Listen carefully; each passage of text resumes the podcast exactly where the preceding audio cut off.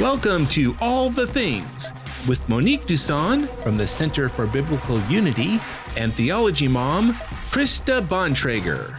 And now, here's Krista and Monique.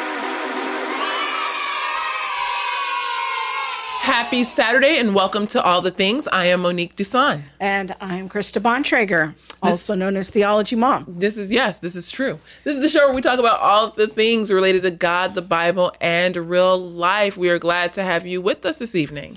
And also glad to have the one and only Bob Bontrager helping us out behind the scenes and doing his thing. Thank you so much. Also, our moderators tonight are Sylvia and Haley.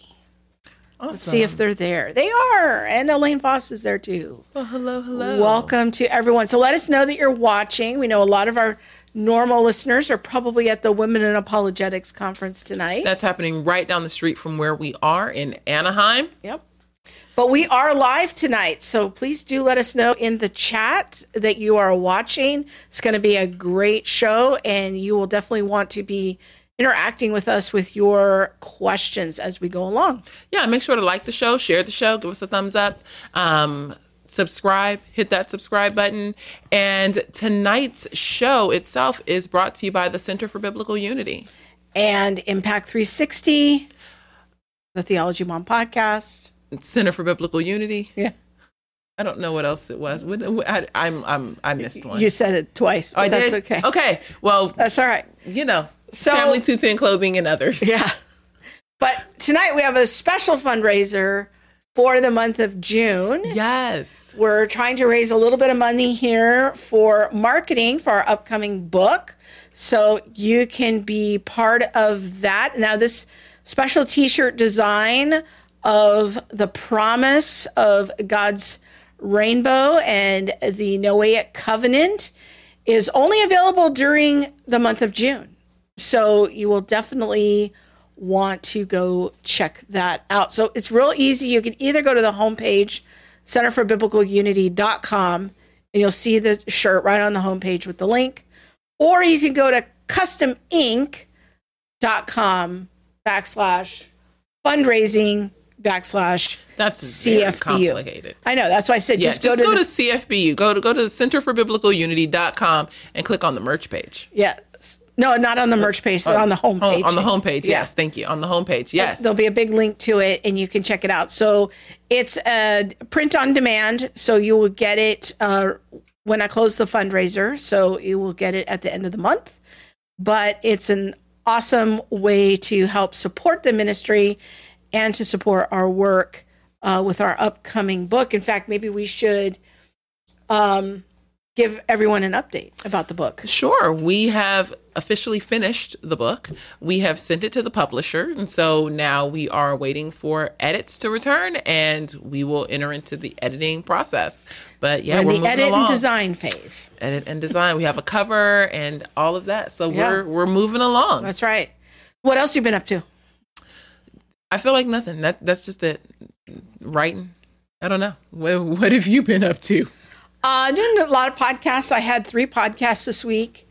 Um, I did it. I've been doing a short series on Roman Catholicism on my Theology Mom stream. I did a two part series on Roman Catholicism, trying to help people think through that issue, and that got a lot of positive feedback about that. And then I did a special edition of the show of my Theology Mom podcast in honor of the Women in Apologetics Conference, and I did some reflections on my 30 years of working in theology and apologetics and some of my reflections as a female working in a male dominated field and uh, some thoughts about the way forward. And then I also, for the family meeting on Thursday, I did a teaching on the Human Rights Campaign Index and why all of these businesses are queering themselves. Yeah, so check it out. Check it out. You can check it out on our YouTube page. Um, and you can just look it up on YouTube at Center for Biblical Unity in case you're not on it right now. I, people, have taken the month of June off. Let's just be honest. Yes, I don't have any travel this month. This is the one month of the year where I do not have any travel. And I said, Bless the Lord, oh my soul. And so, yes, I am, I'll do the family meeting. But aside from that, I'm writing or getting caught up on things that I literally haven't been able to do since we've been in our book project. But yes, I'll come back around, people. I'm coming. I'm coming for you in July. All right, so let's uh, talk about our show for tonight. We've got our friend Dr. Harold Felder back. He actually joined us exactly two years ago. This month was the first time that we had him on the show. We had it on for our Juneteenth episode then too. So maybe talk to us a little bit about um, just kind of the the topic tonight and and give us a little setup as to what we'll, we're going to be talking about. Yes. So uh, I reached out to Dr. Felder. Gosh, it's been it's been some months now because I was reading and researching a lot about the Black church and um, this idea that Christianity tends to be the white man's religion, it's the religion of the oppressors, and things like that. And in my research, what I came across was an entire document of information that um, led to to Christianity in Africa, which I knew Christianity had been in Africa before the slave trade, but I didn't connect the dots that many of of, or I'll say a, a percentage of the slaves that came over from Africa actually had you know, understanding of Christianity. And so, in looking at this document and the books that were linked on this document, I asked Dr. Felder, "Have you heard of this? That some of the the slaves, African slaves that would have come over, actually had you know some Christian understanding or heritage to them." And so that led him on a whole research project of his own from what I understand. And so I'm super glad to be able to have this conversation because I think that many of the um, just regular everyday people who don't read or write about this would say, well, you know, blacks or, you know, the African descendants of slaves all came into contact with Christianity through the lineage of the slaves and slaves received it once they got to the new world. Then I think that, that isn't actually correct. And that kind of feeds into the idea of Christianity as a white man's religion. The only reason that the descendants of slaves or slaves themselves became Christians was because it was forced on them because of slavery. And so your question was wait a minute, had Christianity reached all the way into Central and even Western like Africa. Ghana and yeah. things like that, um, or the Congo. I knew, you know, we know about Egypt and we know about, you know, North- that northeast northeastern African corner. component. Yeah. but um, I did more research and looked at where Af- where Christianity had spread, and I was just very surprised to to see, you know, how far into Africa Christianity was at the time um, of slavery's beginning, especially the, the transatlantic slave trade. So, yes, we can get Dr. Felder on Yeah, and with that, start talking about this. Yeah. There he is. Hello. Oh, unmute your mic, if you will, please. Hey, we go. now how you doing? I'm doing great. I'm doing great. It's so good to be back here. It's good to see both of you again. And thank you for joining us. Now, for anyone who is unfamiliar with Dr. Felder, like Krista said, you can go back and um, become acquainted with him in the longer format by going to our YouTube page and finding our Juneteenth episode from 2021. But tonight, Dr. Felder, would you give us a brief introduction as to who you are and what you do? Okay, so uh, for ministry wise, I actually um, I don't want to go too far back because I'm, in the interest of time, but I was an atheist who was a software engineer at NASA, became a Christian, um, started studying apologetics, actually moved to Charlotte, North Carolina to pursue a master's degree in apologetics, got my master's degree in apologetics, went back for a doctorate of ministry in apologetics, trying to figure out what to work on for my dissertation, went to a Juneteenth celebration and saw a picture that sort of changed everything for my ministry. And it was a picture of a black baby being fed by a large spoon. The spoon was being held by a white hand, and in the spoon were a Bible the cross and chains. And I knew that that was not true. So that's when I decided for my dissertation to write my book, The African American Guide to the Bible. And I've sort of been on this quest ever since. I, I thought it was going to be a one time thing, but I just keep going deeper and deeper.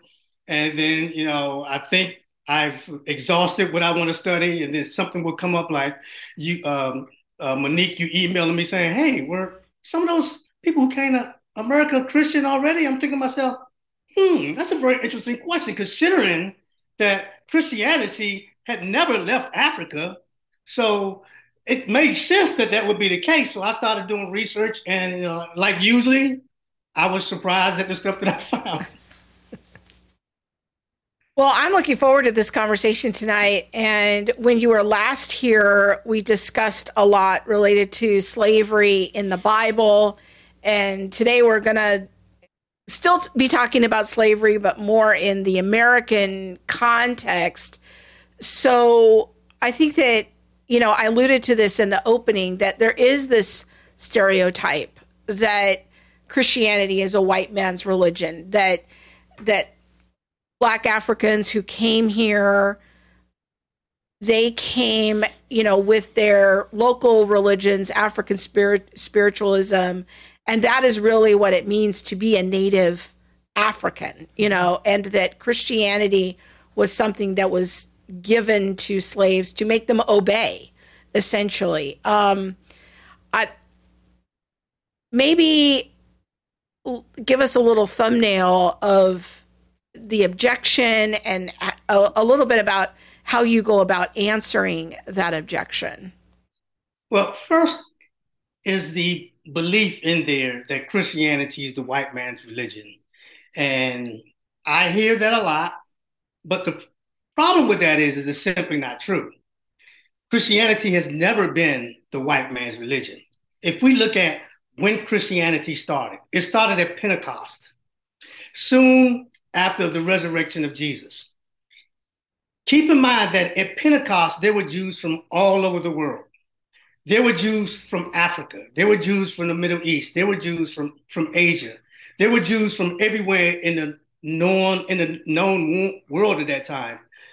Out of these Jews who were there, there was the, the first church when Peter preached his first sermon, 3,000 came to the Lord that was the beginning of the church. And part of that 3,000 were people who were from all over the known world, Jews from all over the known world. So in the first day of Christianity, there were Africans as part of Christianity.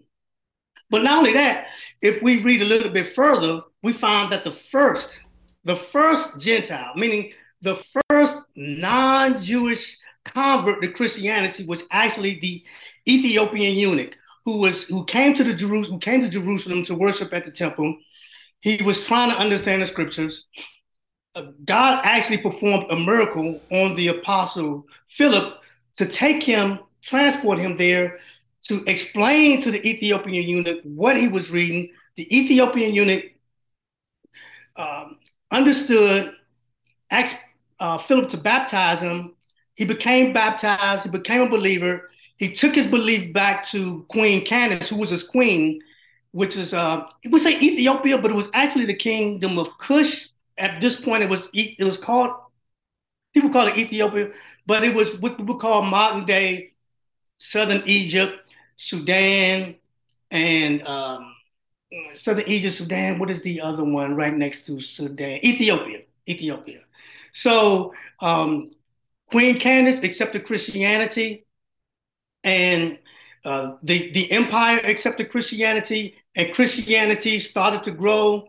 And by the fourth century, Christianity, much of Africa was, was Christian. And you know, and I guess I'll go a little bit into, more definiteness later on.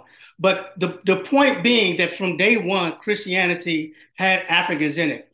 So Christianity was an African religion then. And also keep in mind, well, Christianity never disappeared from Africa. Today, Christianity is, is rampant in Africa. As a matter of fact, there are more Christians living in Africa today than any other continent. And it is projected by 2050 there will be more Christians in Africa than Latin America and Europe combined. And, and, and, and even even in Asia, I mean, Asia Christianity is growing rapidly. There have been estimates that there are 200 million Christians in China alone. So the idea that Christianity is the white man's religion is simply false. Hmm. That's good, and and I, I just want to point out like if people have their bibles like just go to pentecost go to acts chapter 2 you're going to see right there like dr felder said you know that it says that some of the jews that were there that day on pentecost were from egypt and parts of libya which is north africa belonging to cyrene. So we have you know it is from the beginning we see Africans there at the very foundation of the church. And so this is a very important part of our making our case that Christianity is not the white man's religion. So very helpful going through the early church. Some of the early church fathers were from North Africa. We've covered that in the past on previous shows, um, gone into detail on those things, but so that's a good good thumbnail of of the case. So Christianity we see entering into like the northeastern region of of Africa. I think by um we see Mark in where's Mark in Egypt? Yeah. Um and with the Coptic church and things like that. Are there other apostles that go into the North African region or even deeper into Africa? I'm not familiar with other apostles going in there, but um, Christianity grew as a result of yes of Apostle Paul. I mean Apostle. I'm sorry of um, Mark. Of uh, Mark. Uh, he's credited with uh, with being the apostle to Africa, and there may have been others, but he's the one that's accredited with mm-hmm. being the apostle to that region. What other religions would have potentially been? I'm, I'm sure there would have been like each tribe's own specific religion, but were there other religions as well, maybe from outside of the continent? Uh, so you mean outside of outside of Africa that were not uh, indigenous to Africa? Yeah, perhaps. Um, I mean, not like tribal. You know, each this tribe has their own like religious um, religious practice. Were there other bigger religions um, that yeah. came into play on the continent too? Yeah. Uh, so so uh, a lot of Africa was Christianized, but over time that sort of waned because of the influence of Islam. Because influence Islam became very influential because a lot of the traders were were Muslims. So a lot of the uh, Africans did gravitate toward Islam. So Islam did have a, um, a took a, a, foothold into Africa, and it has a foothold today as well, mm-hmm. as well as Christianity does. So those are those are the two main religions that have come to Africa. Uh, as you mentioned, there were, you know, there are indigenous religions. You know, we had animism, of course, which is the belief that there is a spirit in everything that lives. You know, the, the tree has a spirit, uh, the the rocks have have a spirit, and it's sort of a difficult existence because you're trying you're trying to please all of these different spirits, you know, and then there's you know, ancestor worship because you know that's the belief that that those who go on have influence over your life, so you need to appease them. So you're trying to appease all the spirits in the in the you know the earth, and you're trying to appease your ancestors, and you know that could become different, eh, difficult. And some of and some of the tribes actually had polytheism, where they believed that there would you know a multiple multiple or multiplex of gods. And then there were there were tribes that, that had a combination of those. Like for instance, the Fon people, which um, sort of turned into the Dahomey uh, kingdom. Mm-hmm. They, they they their religion was a mixture of of of uh, animism, um, ancestor worship, but they also did a lot of uh, sacrifices, human sacrifices. Their their gods were pretty bloodthirsty. They would have festivals every year where they would decapitate uh, 500 people, and in some years they would decapitate uh, thousands. And and these were people who were taking the slaves from other tribes. They would instead of selling them as slaves, they would just use them as human sacrifices. So, yeah, Africa has seen some uh, a, a, a difference, a plethora of religions. I'm glad I'm on this side. Yeah. So, Yeah. So let me ask a little clarifying question there. Like, do you have any sense of the spread of Christianity into Africa prior to Islam coming into Africa? Like, how, what was the scope of the spread of Christianity into the continent? Well, yeah, Christianity. Um, for instance, like the um, Akumsa uh, uh, kingdom around uh, 400, 4th century. Uh, that's present day Ethiopia.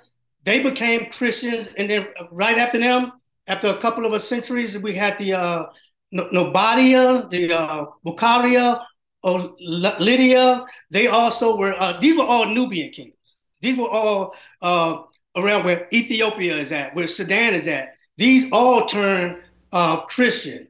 And all up and down the Nile during the fifth, sixth, and seventh centuries, uh, even uh, before and after the Arab request, there were um, Christian kingdoms in, in Nubia that added to the Christian kingdoms that were already there, such as, you know, already there as part of Ethiopia and Sudan as well. So Christianity penetrated deep into uh, Africa. It wasn't just relegated to the northern part of, of Africa. It, it went deep into the heart of Africa.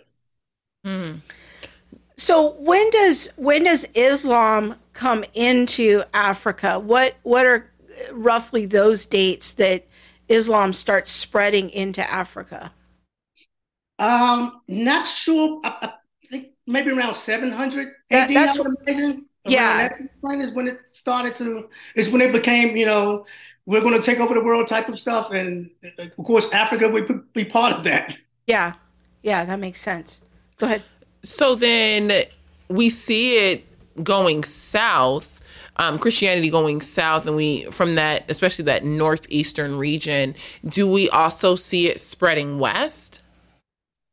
It spread throughout uh, much of, of, of Africa, and, and it sort of spread out west also because if, if we look at, for instance, na- nations like Congo, they were Central Africa and West Africa Mm-hmm. because it was a it was a a, a, a huge region. You have uh, uh Benin, which is uh, an Africa that was also uh, Christian. You had um, uh, Gambia, so you did have Christianity spread all over all the various parts of Africa. It was at some point or another, most of Africa was Christianized. Do we know by what century um, or like what year it Christianity would have spread and started spreading west into maybe that Congo, um, you know, Benin area? Well, initially, um, I'm not sure of initially. I, we don't have dates for initially. However, Mm-hmm. however, we do know. So what happened is that over time, even though much of, of, of Africa was Christian, over time it did wane in certain parts of Christian, in, in, sort of parts of Africa.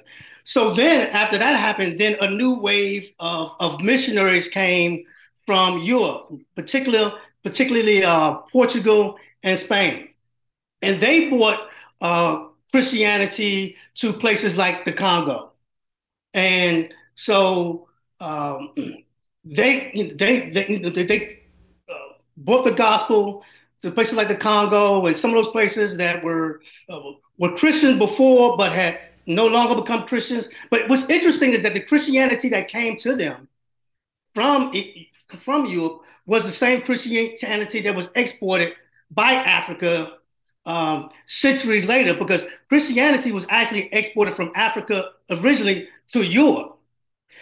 Africa was the hotbed of intellectual thought, of what doctrines were uh, uh, formulated. It was the Christian incubator. Then during persecutions, those a lot of those people, a lot of those theologians, a lot of those uh, Christians fled to Europe, and and once they fled to Europe, then there was a vacuum left in Africa. So some of those places reverted back to their traditional religions, but over time, then some of those um, uh, European missionaries came to Africa to uh, bring the gospel that was once in Africa but had lost, but, but had gone because of some of these um, regions returning back to their um, animism or traditional religions. Hmm. Okay. Okay. No, this is just really interesting. This is like all new for me, so I'm just trying to process, you know, what what he's saying. So, um, I think that I want um maybe we can get into I don't know where do you Well, want to go going say, I think it's interesting that um, part of when you when you look at history and you look at the slave trade and all of that, the idea of Christianity having once been in Africa and then Christianity um, being I won't say overrun by Islam or people con- converting to Islam or Christianity waning and going back to tribal religions. Part of the slave trade initially was seen as being opportunities for mission. And so you would get people from Europe coming into, um, like from England, coming into the African continent, taking slaves. You would get people from the Americas coming in and taking slaves, but they were doing so under this guise of mission work and um, evangelism, trying to, you know, Christianize the continent and things like that Yeah. with out um, some of the understanding that Christianity had been in Africa for centuries and Yeah. actually went from Africa into Europe. And so there is this whole time period where you get this lull in um, in African Christianity, so to speak, and then it picks back up again. Um, I think partly as some of the the true missionaries would go from like England and evangelize the continent, but we I think what we see more than anything is this um, this surge of Islam and people returning to to some of their tribal traditions. Yeah, I did want to mention this though, because you know we're talking about Christianity and you know slavery, but keep in mind that slavery existed in Africa long before the white man came. One hundred percent. Yeah, but not only that, um, as far as the Atlantic slave trade, uh, as far as the slave trade to, to Europe and Middle East, the the Muslims were doing it before the Europeans got there. hmm So the Muslims had actually like they had actually like showed them the way. so the, the Europeans were like didn't want to be a done. They came and they sort of did it at a higher scale, but they learned it from the Muslims who were the first ones to do it. And I believe that they actually continue to do it even after, you know, the quote unquote white man had stopped doing it. So I think Yeah, it's it's it's it today. yeah, it, it's really interesting to dig into the history of Christianity and to think about, you know, what are we told in some of our theology classes, like things that I've been told. Like what are what what are we believing and what do we understand about the growth of Christianity and how people have understood Christianity around the world, not just in our American context. Because once we get out of our American context and understand Christianity in other nations, we can see, oh, you know, this is how Christianity has impacted, you know, the rest of the world, or this is where and when Christianity came to this region. So we can ask better questions.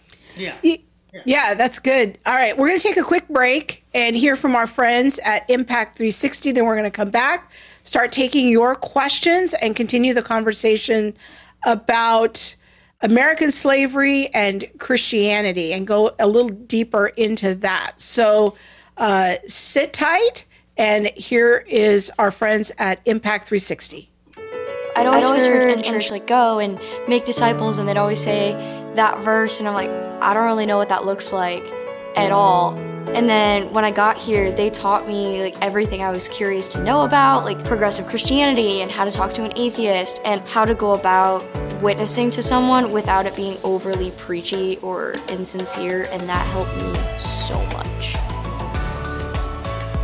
It's just been such an awesome week, you know, going through these questions and really diving into them. And not just with me, but other Christians. It's not like an individual thing, it's a together thing. We're really strengthening our relationship with the Lord personally, but also together. we have been given the greatest gift. We have been given life. And Propel has really made me realize once again how important it is to share that gift with the millions of people out there who don't have that gift that's just ripe for the taking. All right. Once again, those are our friends at Impact 360. They have summer camps. Uh, they still are taking registrations for Propel, as far as we know.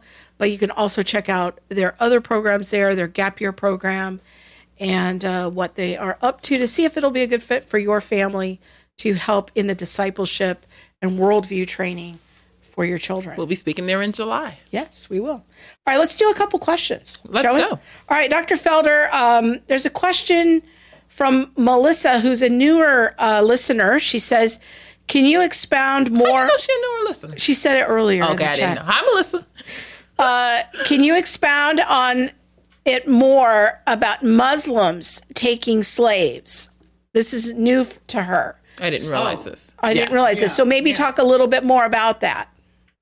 Yeah, um, Muslims were, and, and this is one of the things that sort of, I guess, sort of frustrates me about um, when we always hear about Christianity supposedly being the white, man's religion and Christianity being anti-black people, but Muslims took slaves for, I mean, um, like I said before, the the uh, the European missionaries arrived there, Before and although we after. had- and although we, what's that? I said before and after. Yes, yes. Now, we always hear about the sla- Atlantic slave trade where there were um, uh, slaves put on ships sent across the Atlantic. But what we don't hear about is the slave trade that the Muslims had, where they would take slaves and they would march them across the Sahara Desert. And by some accounts, one and two of them died along the way there were just as many, as not more, Christians died going to Muslim countries than died going across the Middle Passage. And that's what we don't hear about a lot. Yeah, we talked a bit about that last time too in your uh, first appearance on the show. So, Melissa, that might be a good follow up to this conversation is to go back and hear our discussion about slavery with Dr. Felder from two years ago. I guess um, I was gonna say, Yeah. sorry. If you were to take, and I mean, you can you can literally just Google map of like um, Muslim slave trade, Yeah. and what you'll see is that there's if you were to you know go basically from the top of the horn of africa and kind of split it across they would literally march people through um, a lot of Africa into you know the the more Muslim territories of the Middle East, but not only there. There was there's also routes that led into other places in Europe and things like that. Yeah, I'm going to look at the wrong camera. Um, that routes that led into Europe by sea and things like that as well. And the Muslim slave trade and not that you can compare, you know, gruesomeness to gruesomeness, but the Muslim slave trade killed many more Africans than the transatlantic slave trade. Am I saying that to say the transatlantic slave? Ooh, let's you know, it's not that bad. No, I'm I'm not not saying that at. I'm not trying to minimize it. Yeah. But we also need to keep in perspective the fact that one, Christianity itself as a religion did not invent slavery. Christianity um, as a religion does not condone slavery. I would not say that just because Christians, some Christians may have upheld slavery and participated in that, that our religion itself condones those things. I think that also should be threaded through a little bit more. But but I, also want to point out that I believe Christianity is what ended slavery. Go ahead and And- preach. And and here here here's my point. Like we mentioned before, I touched on Christian. I mean, slavery has always existed. It has existed since the beginning of mankind.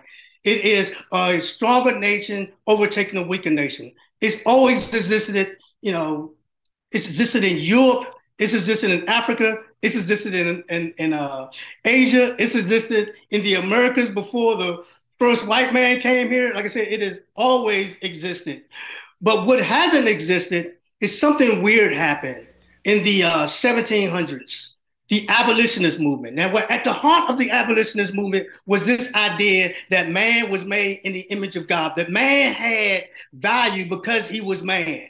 It started with the Quakers, who were the first ones to outlaw having slaves. So this idea caught on. This idea that man is more than just uh, whatever we decide that man is. That, that there's something inherently uh, uh, spiritual about man. That, that, that, man has some type of uh, uh, uh, worth that we can't take away from another human being. So this is what actually grew the abolitionist movement, and the abolitionist movement is what actually um, fostered the end of slavery as we know it around the world. And to be honest with you, we really want to go there.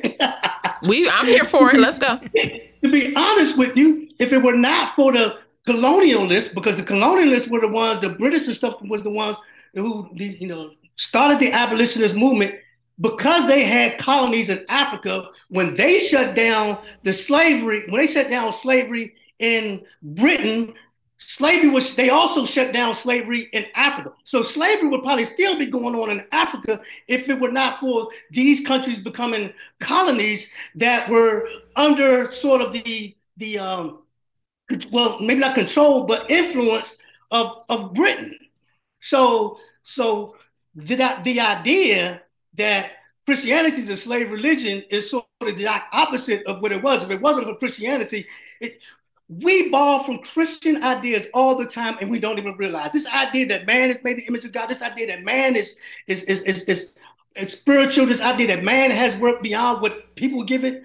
Um, this is a uniquely idea, a uniquely Christian idea. You don't find this idea in Islam. You don't find this idea in um, in atheism that man is that man is somehow uh, above all the creation. That man is made in the image of someone who's uh, the creator of the universe. But only in Christianity do we have that. And when Christians who were involved in the slave trade started to realize this, they started to realize that, that slavery itself was wrong, not just for me, but for everyone to the point where the British Navy used their naval authority to capture ships, to sink ships. They brought they they brought in other nations who also did the same thing. They patrolled off the co- coast of Africa and took ships that that were uh, involved in the slave trade. They overthrew African kings who would not give up the slave trade because there were a lot of African kings who did not want to give up the slave trade. They were deeply invested in the slave trade.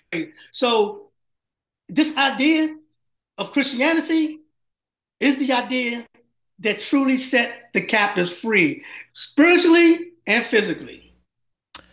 Let me fan you. Go ahead. I don't even know what that was, but I'm gonna fan you for you about to make me do a shout up in here. All I need is an organ. Come on. Come on, won't he do it? Yes.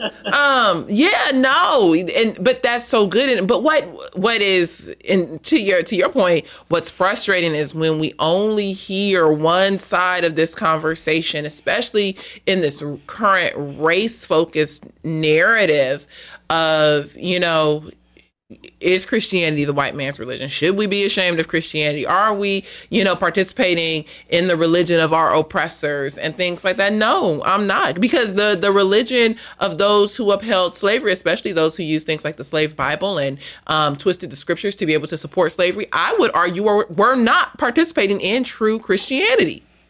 Right. So, but yeah, so that's a good word. Mm-mm-mm. You better go ahead. Go ahead. Mm-mm-mm. Okay, let's get back. All right, so I, am going to go to Elaine's question next. Um, Dr. Felder, she asks So, did victims of the transatlantic slave trade already, in some cases, have a Christian faith? So, did they come to America as slaves, but maybe they had already either adopted the faith or were familiar with, with Christianity before they even came to America? That's a very good question. And the answer is yes. So so think about it. I talked about the fact that Christianity came to Africa soon after Pentecost and that it grew in Africa and it never disappeared from Africa. There were places it disappeared from, but it never completely disappeared from Africa. And I also talked about the fact that um, around the 1400s, we did have uh, Portugal and Spain uh, come as missionaries to certain parts of Africa, and they brought the same gospel that was exported to them centuries ago. So a lot of these nations then became Christian. And, and one of the main ones I want to mention is Congo. The Congo nation became Christian um, around the 14, 1500s, they were Christians during the entire time of the slave trade. They and, and King Alfonso was he was baptized Alfonso. His name was Alfonso. Yeah, no. You better quit playing. They had Alfonso way back then. Alfonso, not Alfonso. Oh, okay. Alph- not Alfonso. I was like, Alfonso might be my great uncle. But it, okay, never mind. But yeah, so and and he was one of the first ones. He was he was Christian, and he was Christian throughout the entire slave trade. So keep in mind that not only were they Christian, but they also evangelized those around them. Mm-hmm. And we knew we do know that the Congo were exporting Christians, and we know this for uh, a number of reasons.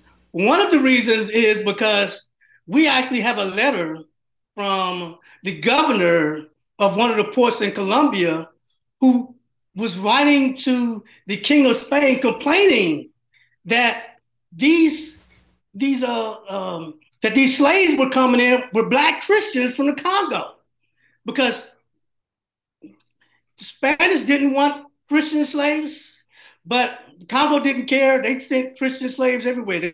The Congo, you know, they they sent they enslaved a lot of their own. Like um, if if if you know there was a thriving slave trade after a while, and if the um, there was on one occasion that there weren't enough slaves, and the the king sent three or four three or four hundred of his wives to be slaves. Uh, if you were one of his tributary villages and you didn't pay tribute, okay, you would become slaves. If he didn't like you, you become slaves. Uh, if, if you were if you were his wife that got on his nerve, you become slaves.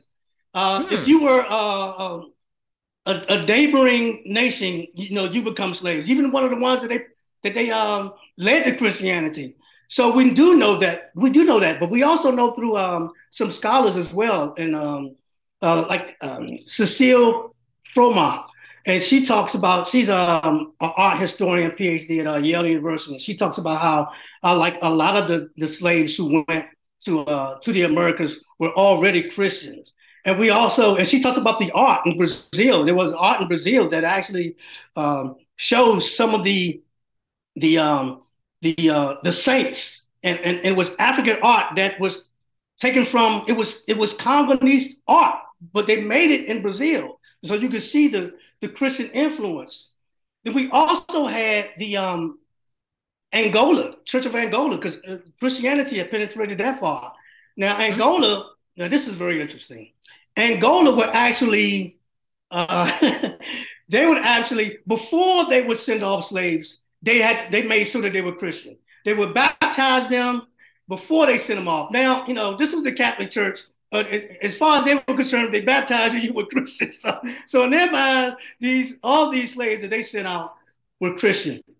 But here's one I have for you that you probably never thought about. You probably never heard about. Have you heard about the Mandingo Warriors? And and if this name rings a bell, it's because Kunta Kinte Yes. was a Mandingo warrior. Yes. If you ever watch the movie Roots and you watch the beginning of the movie, you see how Kunta Kinte was kidnapped by white men. All right. Well, first of all, that didn't happen. The only people who kidnapped slaves were the Portuguese. That was only in the 400s in the in the 400s, and that didn't last for long because they realized that they didn't have to because they just buy them from the African chiefs. And while waste going into the while it's going into the into the interior of the country, and people get malaria, they had a high mortality rate, so they stopped doing that that real quick. So the Mandingo warriors would actually, they were one of the main middlemen doing the slave trades. They were the ones who were kidnapping their fellow Africans. And they would intentionally go to Central Africa. They would kidnap slaves and they would bring them back to the coast to be shipped off to the Americas. And what's interesting about the Mandingos is that they only captured those who were non-Muslim. So they would target Christians and those who followed um, the traditional religions as those who would be slaves. So considering these three things alone, there were other nations also that were involved in, in slavery that were Christian. But just considering these three, I would say a significant portion of slaves who came to the Americas were Christians or familiar with Christianity. Yes. In what I read, there were um, what I've been reading, there's there were definitely more Muslims that were sent over in from some regions, but that there's a, a sizable amount. Um, and I, from what I find, the statistics vary. Um, some people are as little as you know twenty percent. Some are thirty five percent. You know, what during the the slave trade time to the Americas would have had some kind of touch with Christianity or would have been, you know, confessing Christians who understood the faith. But it really depended on a lot of the region that they came from yeah. and, yeah. you know, like who evangelized their their community. Yeah. Yes. Absolutely. Wow, I have so many questions. Well, um, I mean, okay, first of all, this idea that it was black Africans who were kind of capturing and kidnapping each other, maybe rival tribes or whatever, and then selling them to slave traders. I guess the argument could be well, they were just fulfilling the market demands of white people, and white people are still responsible for all the slavery in Africa because if they hadn't shown up, they wouldn't the the the the Africans wouldn't have been incentivized to kidnap one another and throw them and to sell them to white people. It, I, I don't know if you have any thoughts about that. No, I, I definitely have. Okay, go ahead. You get it, and I'm gonna come in next. Go ahead. okay, okay. You know, tag team. I mean, have Back you heard? Again. Is yeah. this an objection? I, am go, go ahead. Okay, so keep in mind now that, like I said, that that they were slaves. They were taking each other as slaves long before the white man. I will make the point that slavery saved some of their lives. And, and, and here's why I say that. Because before the white man came, that when one nation overtook another nation, they would generally kill the men and take the women as slaves. As a matter of fact, when the uh, the British approached the uh, there was Dahomey and said, you know, we want to do away with slavery. We want you to do away with slavery. And his response to him was, then if that is the case, when I take my neighbors, I will kill them. If I can't sell them, then I will kill them. So I could also make the argument that a number of people were saved because of slavery. Now, you're right. These are very controversial claims. Right, right. I, I mean, people right. be coming for us it, with, right, with this. Right. All right. That, that is that is the case. You're right. It did increase the market, but it also saved some because because there were slaves who were taken, depending on what time of year you were taken, you may or may not be killed. If you were taken, if you were taken by a, a rival African tribe during harvest time, they would allow you to live so that you can work their plantations. If they took you after that time, then the chances are they would kill you because they had no use for you, and there was no reason why they would want to feed you, and because you're mostly dead weight. So, did you want to respond to the?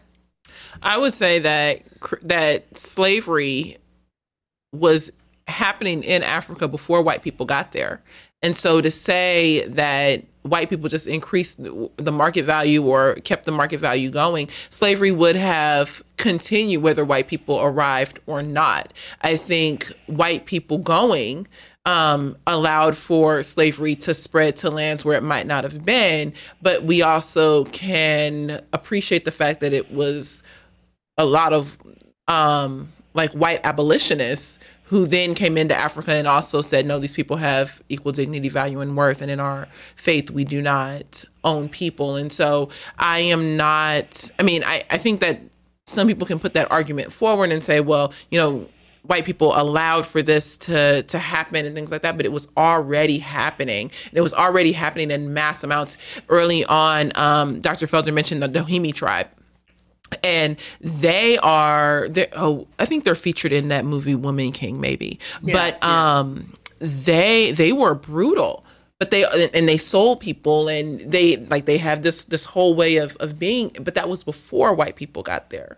And so there was a lot you can go down into southern africa and see the the war crimes and the the slavery and things like that that happened on the continent without the influence of white people. You you just need human hearts that are kind of sinful and colluding together. And if i collude to try to conquer you and then take you and make you my subject that is that's the nature of our sinful heart and how we are bent on conquering and subduing and i don't know that that's too far out from what i mean it, it's the sinful a- impact or the sinful aspect of it. But in Genesis 1 or 2, God instructs man and woman to go out and to subdue.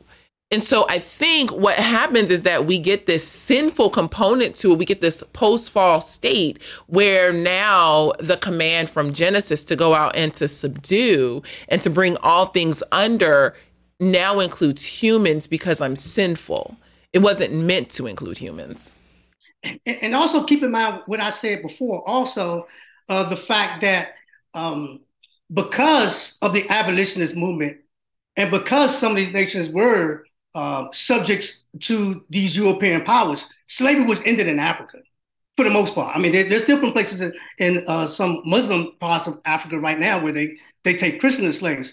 Mm-hmm. But if so, we talk about the negative influence of colonization, but we also need to, we also need to talk about the positive because if it wasn't for that, then slavery would still exist because it was because these nations were under the colonial rule that they were able to stop slavery in these in these nations in Africa as well. So um, we have to keep that in mind as well.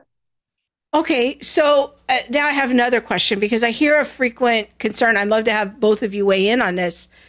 That well, if it if it hadn't been for slavery, um, the descendants of slaves wouldn't wouldn't have abandoned their tribal native tribal religions you know and that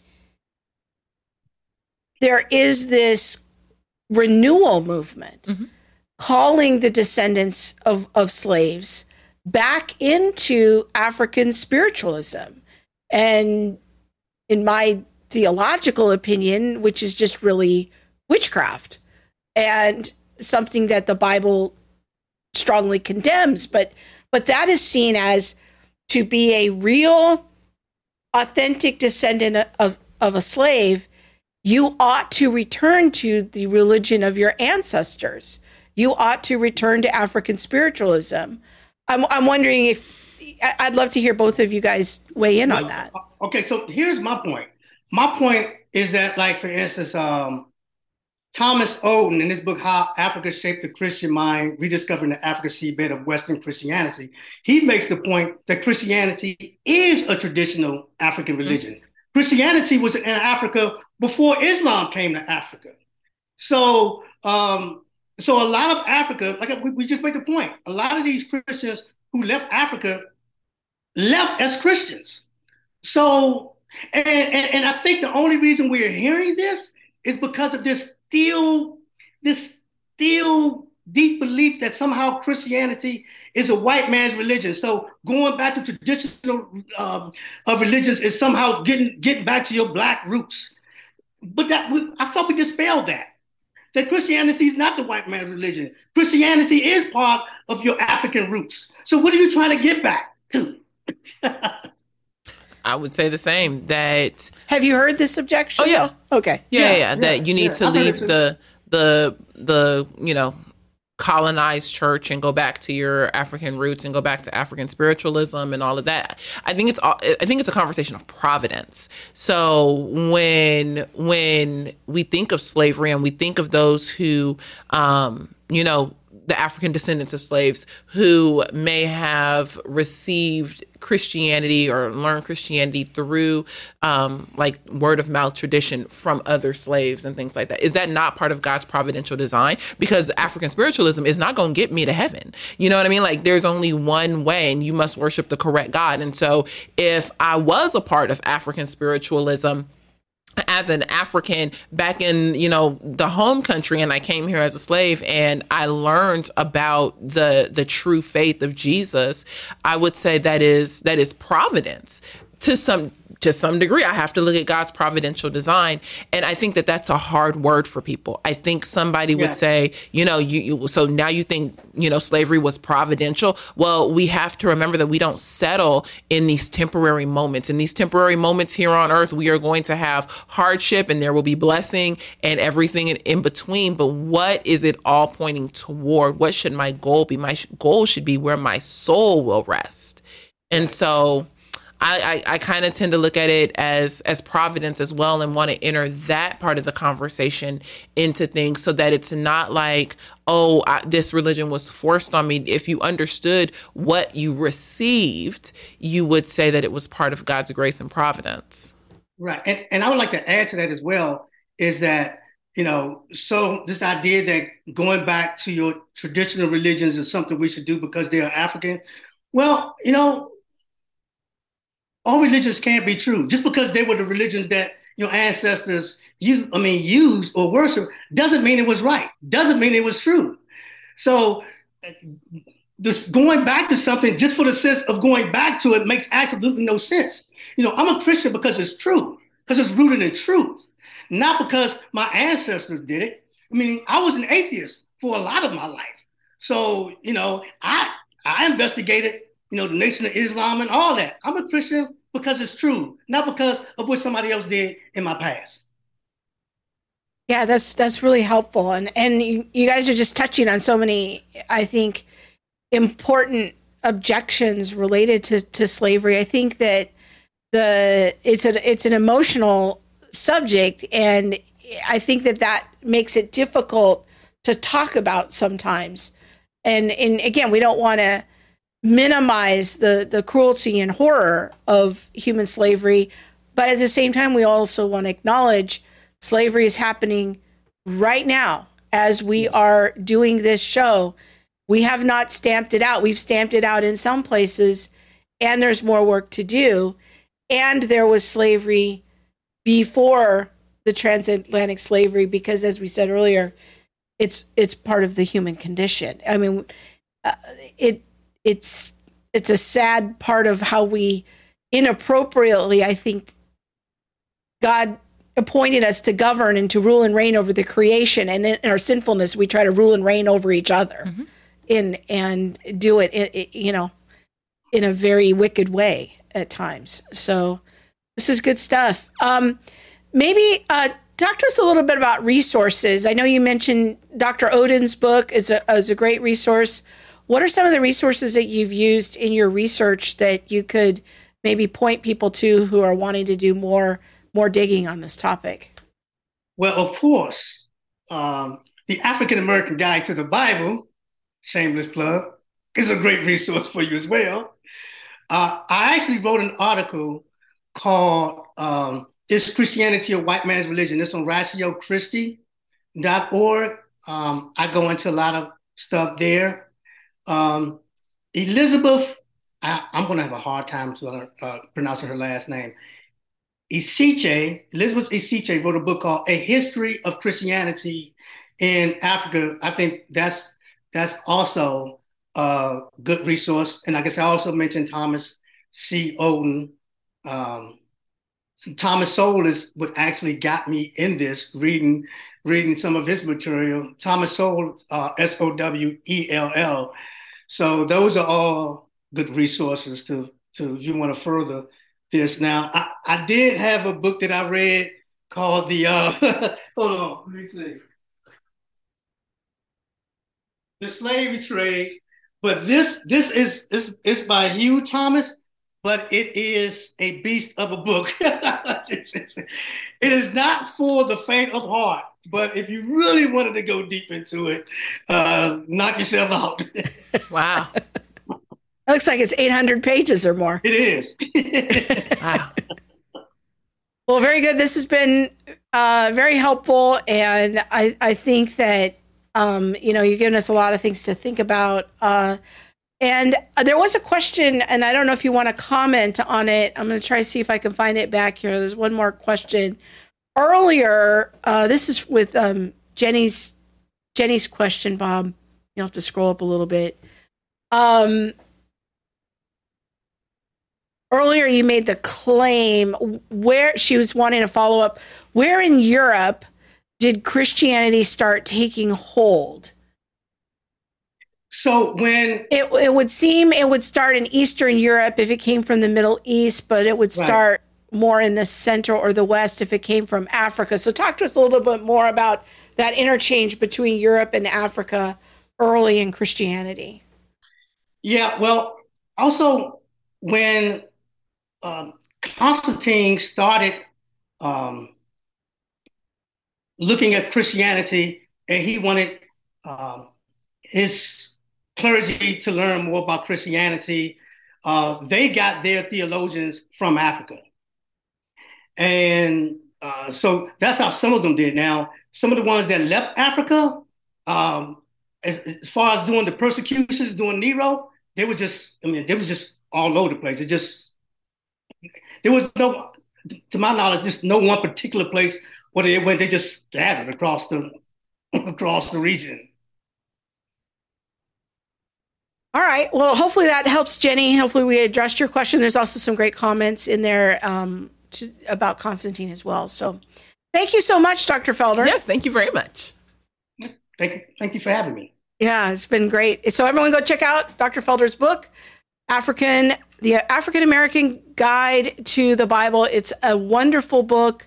Really addresses a lot of the key objections that come up when it comes to talking to your African American friends about the faith. The whole first half, though, really can't be missed because that's where Dr. Felder is establishing that Christianity is true, mm-hmm. which is the point that he was making earlier is that that is really the most important issue is is it true? And then the second half of the book is object is addressing a lot of these common objections. So Auntie Linda's in the chat. She said, "Yes, his book is so great." Yeah, she was in your book group yeah. when, we, when we did it oh, about okay, the book okay. group. Yeah. so, so all right. Well, thank you so much. I thank know it's you. late there. Thanks for staying up.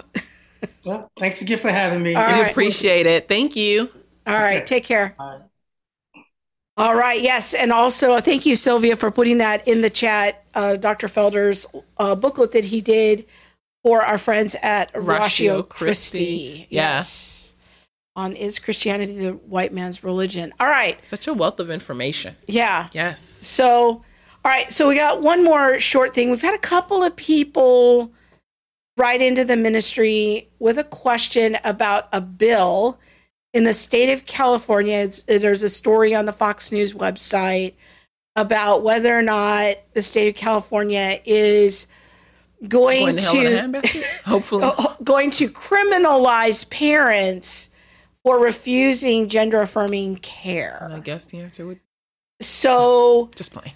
Our state here in in the great state of California is continuing its incremental approach toward normalization and that this is so. I am sorry. This uh, you just we just got to call a spade a spade. This is just demonic. Like yeah. it is.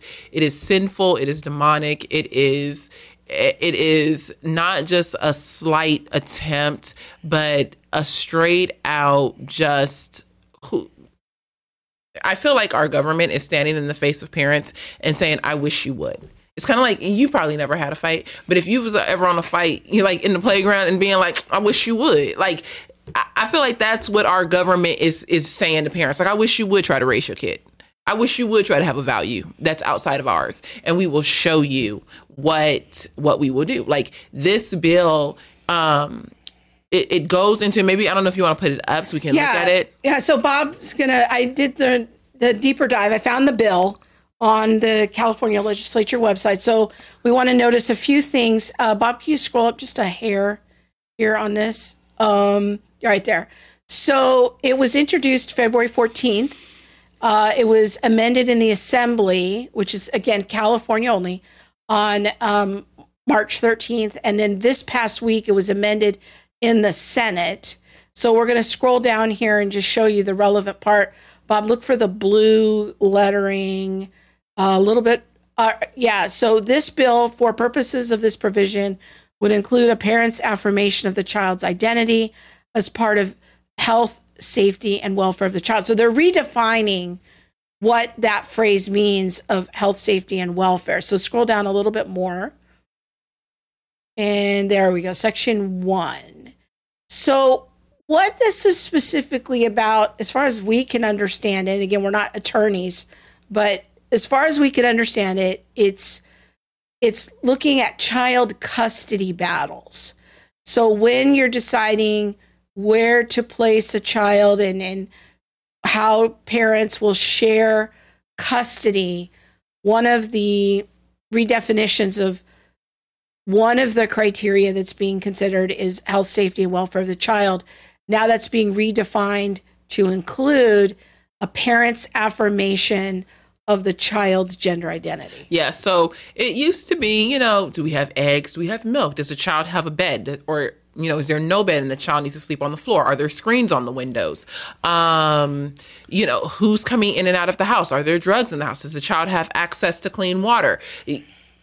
Things that normal people would be like, yes, we need to consider these things when looking at where a child is going to be placed, especially when we're looking at custodial issues.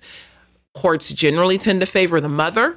And so, you know, nine, I don't even want to say nine times out of 10, but a large percentage of, of times in custody battles, custody hearings, if, if it's going to be a split, it's going to be 49, 51, 51% of the time it's going to be with the mother.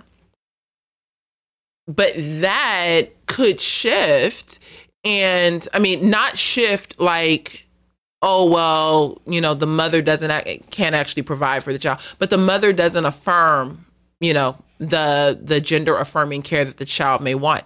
Or the mother the father may be um, ill suited to raise this child but the father does affirm gender you know affirming care.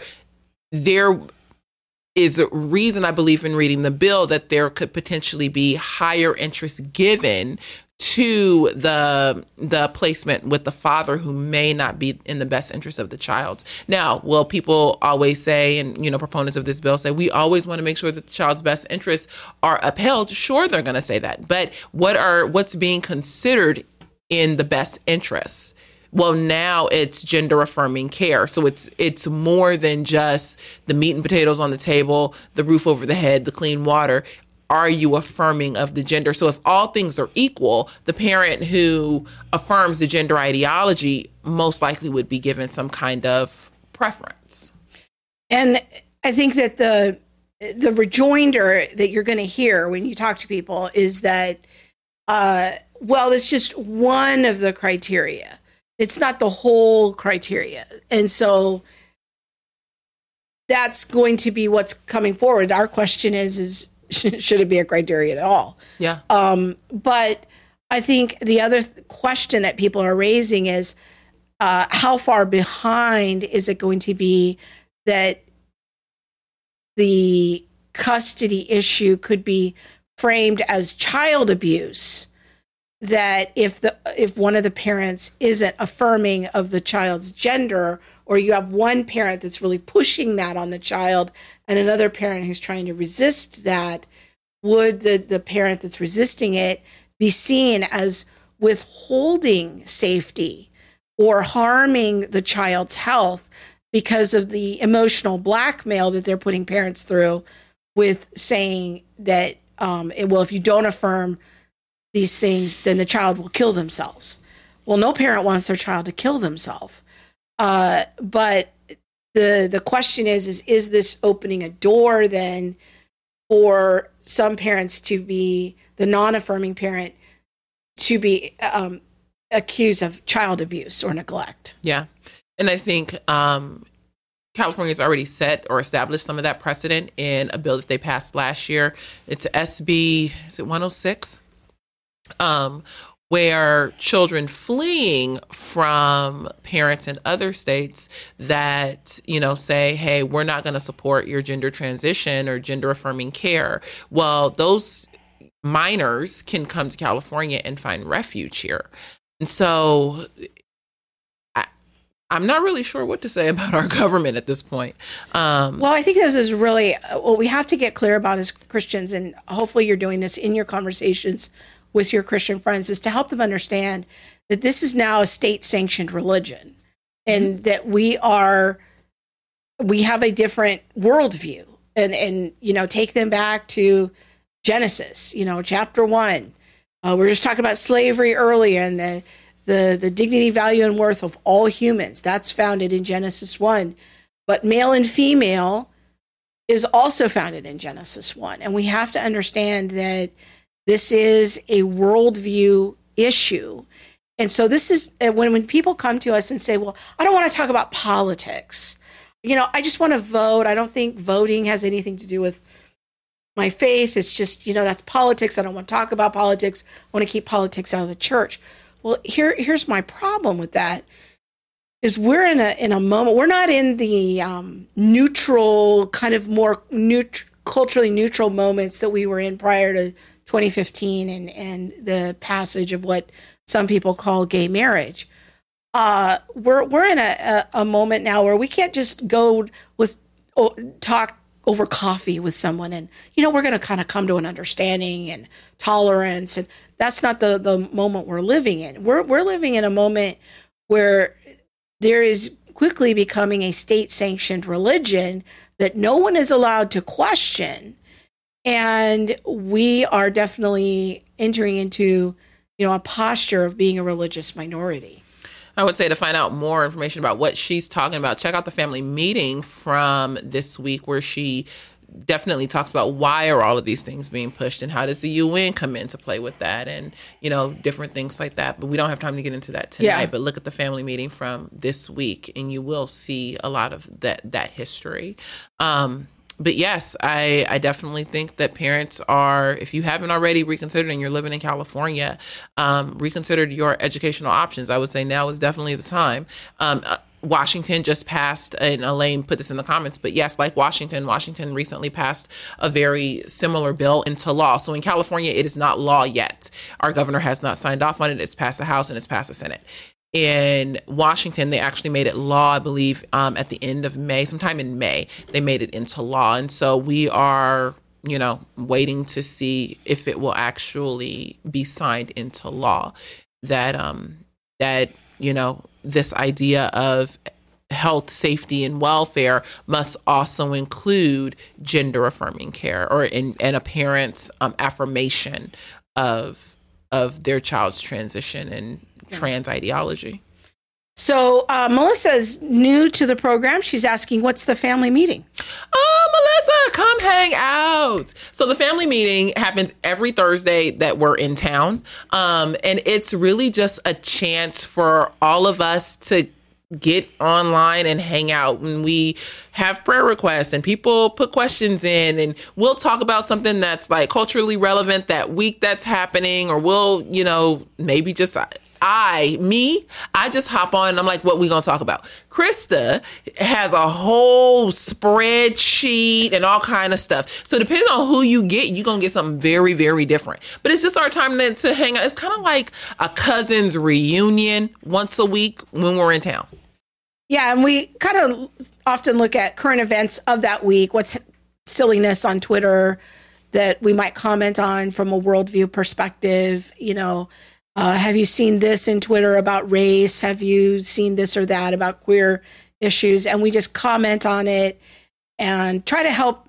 We try to make it somewhat equipping to as we do that. But uh, yeah, that's the family meeting. It's on Thursdays.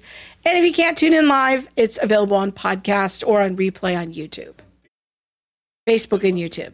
All right. Family update time. Yep. Yes. And Elaine says, if you're lucky, you get Sassy Mo, my favorite.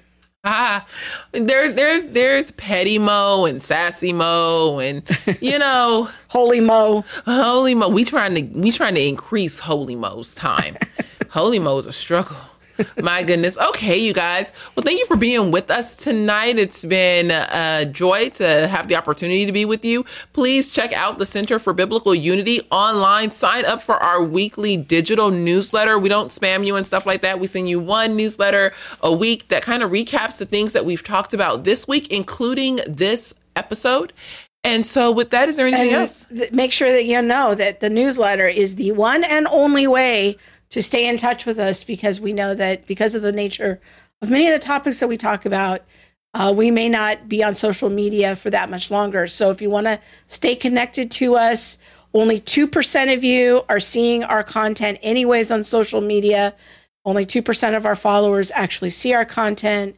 So it's very important whenever you do see it, go interact with it, comment, like, and all of that.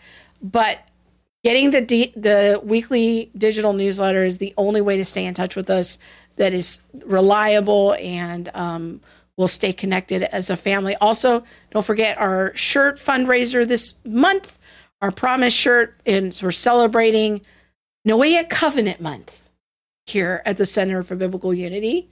And for $30, you can help us raise support for marketing for our upcoming book. And with that, we're out. Bye. Thanks for listening to All the Things. Be sure to subscribe to our website at allthethingshow.com and find us on YouTube, Facebook, Instagram, or wherever you stream your podcast. Be sure to hit that subscribe button and the bell so you'll receive alerts when we post new shows. We'll see you next week.